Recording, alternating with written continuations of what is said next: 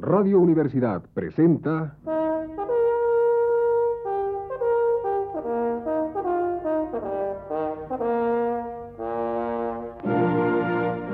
Testimonios.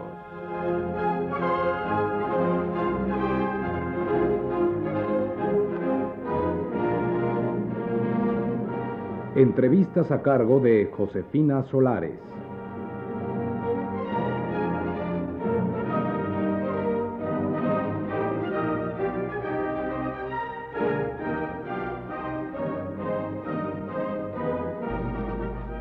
Está con nosotros el licenciado Jorge Martínez Ríos, investigador de tiempo completo del Instituto de Investigaciones Sociales, autor del estudio Tenencia de la Tierra y Desarrollo Agrario en México, quien nos hablará de perspectivas del campesinado en México.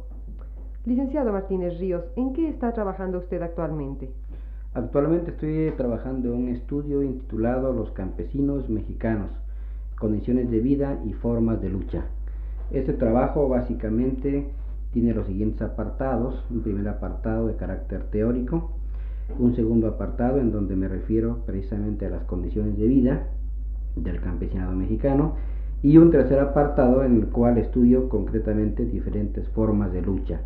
Por ejemplo, entre ellas eh, las huelgas, las demandas legales, las peticiones que presentan los organismos campesinos, las centrales campesinas y también eh, las invasiones agrarias además de los conflictos que tienen los campesinos mexicanos entre sí a nivel de, por ejemplo, los ejidatarios mismos, es decir, conflictos entre ejidatarios versus ejidatarios.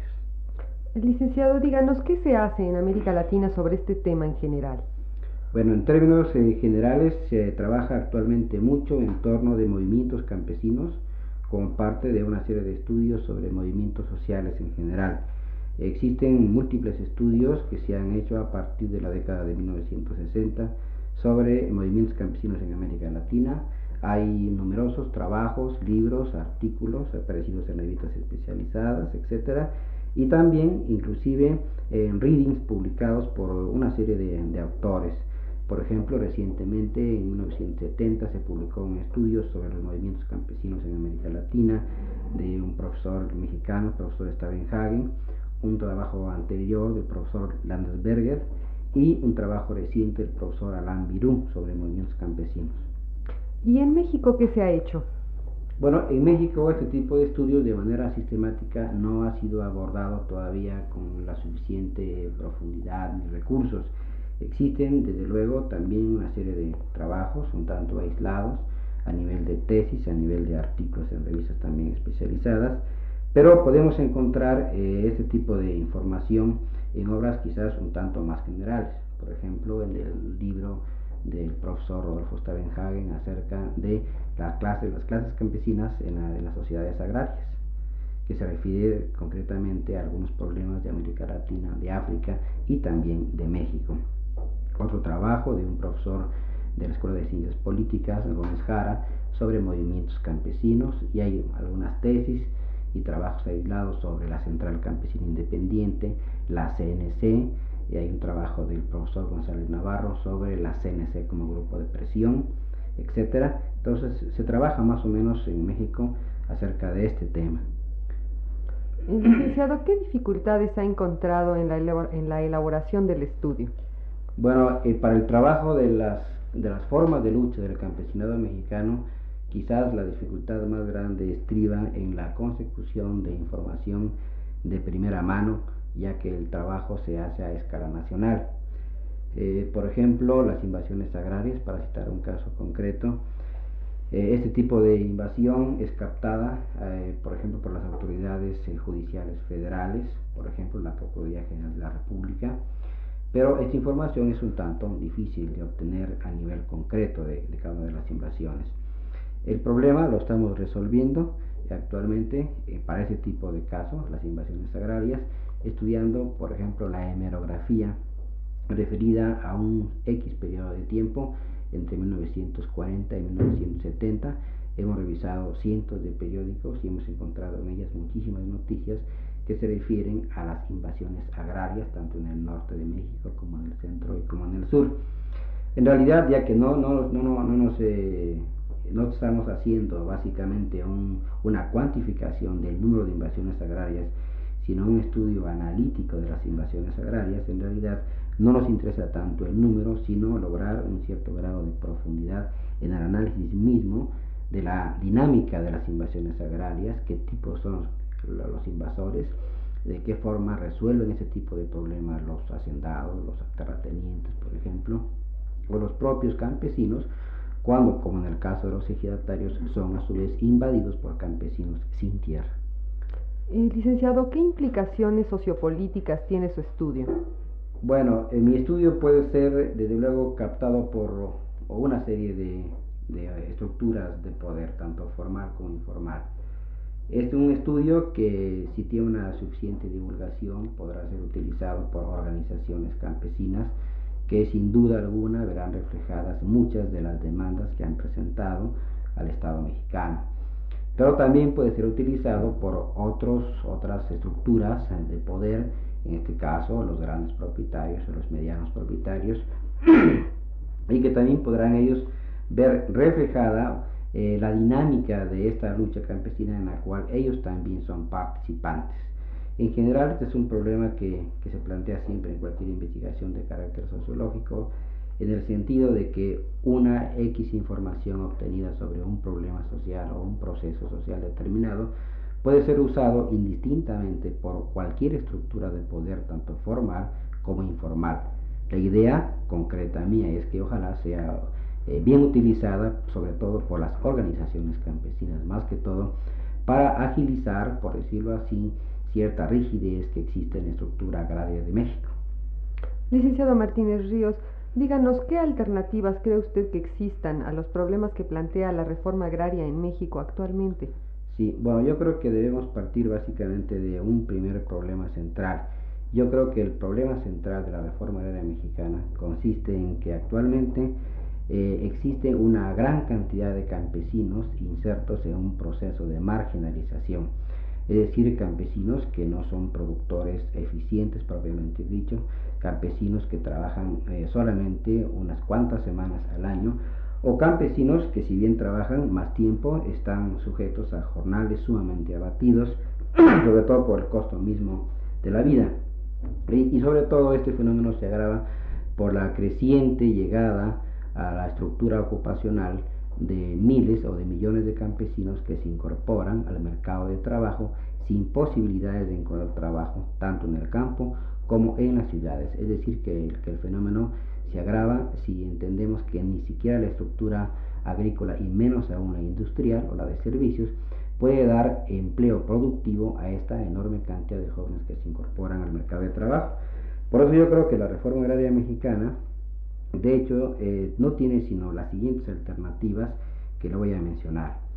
La primera alternativa frente a, las demandas campesinas de tierra podría ser continuar el reparto agrario. Sin embargo, sabemos que hay una limitación física de tierra muy grande y que seguramente el reparto agrario como tal será terminado precisamente en este sexenio. Es decir, no hay tierra agrícola que repartir. Ahora bien, Quizás podría pensarse en acomodar a los campesinos reduciendo los límites físicos legales de la propiedad privada. Como usted sabe, por ejemplo, la pequeña propiedad eh, es de 100 hectáreas de riego y de 300 hectáreas de riego en algunos cultivos o sus equivalentes en otros tipos de tierra.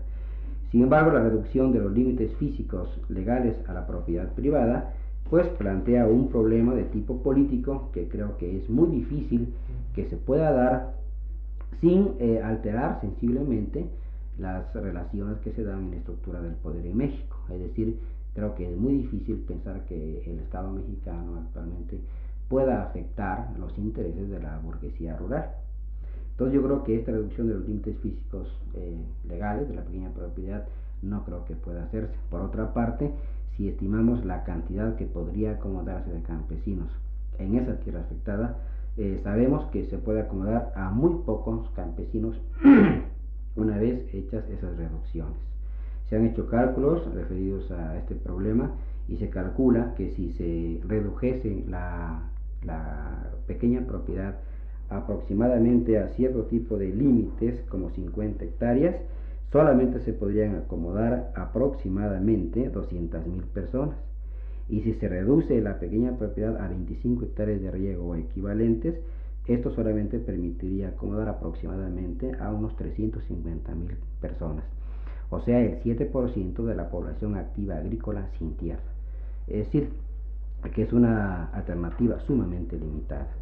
Otra alternativa que puede tener la reforma agraria mexicana es eh, hacer la concentración parcelaria de los diferentes minifundios que existen en el país, millones de minifundios, y eh, realizar una colectivización de la agricultura introduciendo economías de escala dentro de estas propiedades ya reagrupadas.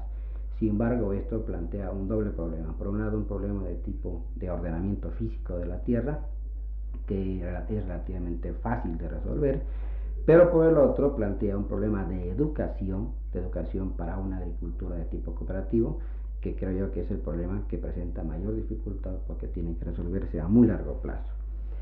Otra alternativa que podría utilizarse sería también, lo que podría instrumentarse sería continuar eh, bajo las mismas eh, condiciones eh, de creación del empleo agrícola, pero acelerándolas, agilizándolas, de manera que una parte de la población agrícola que se incorpora al mercado de trabajo sea captada eh, precisamente por la estructura industrial del país. Pero sabemos que esta es una posibilidad sumamente limitada, ya que la formación del empleo industrial frente a la demanda de millones de campesinos jóvenes que desean un trabajo en el sector industrial o de servicios está sumamente limitada y creo que también este es uno de los problemas básicos que tendría que resolverse creando una tecnología apropiada, ya sea a nivel, fundamentalmente a nivel de América Latina. Y la última alternativa que podría también situarse en esta perspectiva es que es de la de disminuir el uso de cierta tecnología que podríamos calificar de opulenta, es decir, un tipo de tecnología que se utiliza en predios sumamente racionalizados, una agricultura capitalista, básicamente, y que eh, está utilizando un tipo de tecnología muchas veces innecesaria. Aquí se crea un doble problema. Por un lado, no se recibe a la gente para trabajar en ese tipo de predios y por el otro lado, por el uso de la tecnología opulenta, también se, está expulsando a los trabajadores de que ya estaban trabajando en esos predios agrícolas y se les expulsa a un mercado de trabajo en el cual no va a ser posible que, que consigan empleo. Ahora bien, todas las alternativas de luego tienen que situarse en una perspectiva de tipo sociopolítico. Eh, yo creo que desde este punto de vista, de las perspectivas sociopolíticas, la gran interrogante será, por ejemplo, ¿continuará siendo elegido un factor importante en la estabilidad política del país? Yo creo que sí, no obstante los signos indicativos de un conflicto latente muy severo y en ocasiones manifiesto. Eh, recordemos que fue la burguesía en el poder la que en su afán de liquidar el antiguo régimen y respondiendo y apoyándose en las demandas campesinas, la que hizo la reforma agraria y le dio la tónica individualista de reparto ejidal y la que estuvo eh, difiriendo la acción dotatoria y expropiatoria y no simplemente restitutoria de, esta, eh, de este tipo de reforma que se hace patente concretamente durante el régimen del general Cárdenas. Ahora bien, esta burguesía dentro o fuera del aparato estatal reforzará seguramente la línea de la propiedad privada y no la afectará en sus intereses y a la vez eh, dará alientos a un ejido próspero y a las pocas comunidades agrarias exitosas en la explotación de la tierra, manteniendo una actitud vigilante y de fuerza ante la presión de los ejidatarios, comuneros y jornaleros desocupados. Muchas gracias, licenciado. Esta noche estuvo con nosotros el licenciado Jorge Martínez Ríos, quien nos habló de perspectivas del campesinado en México. Radio Universidad presentó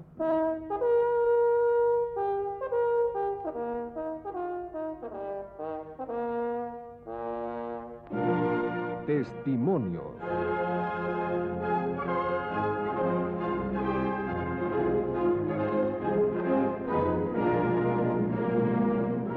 Entrevistas a cargo de Josefina Solares.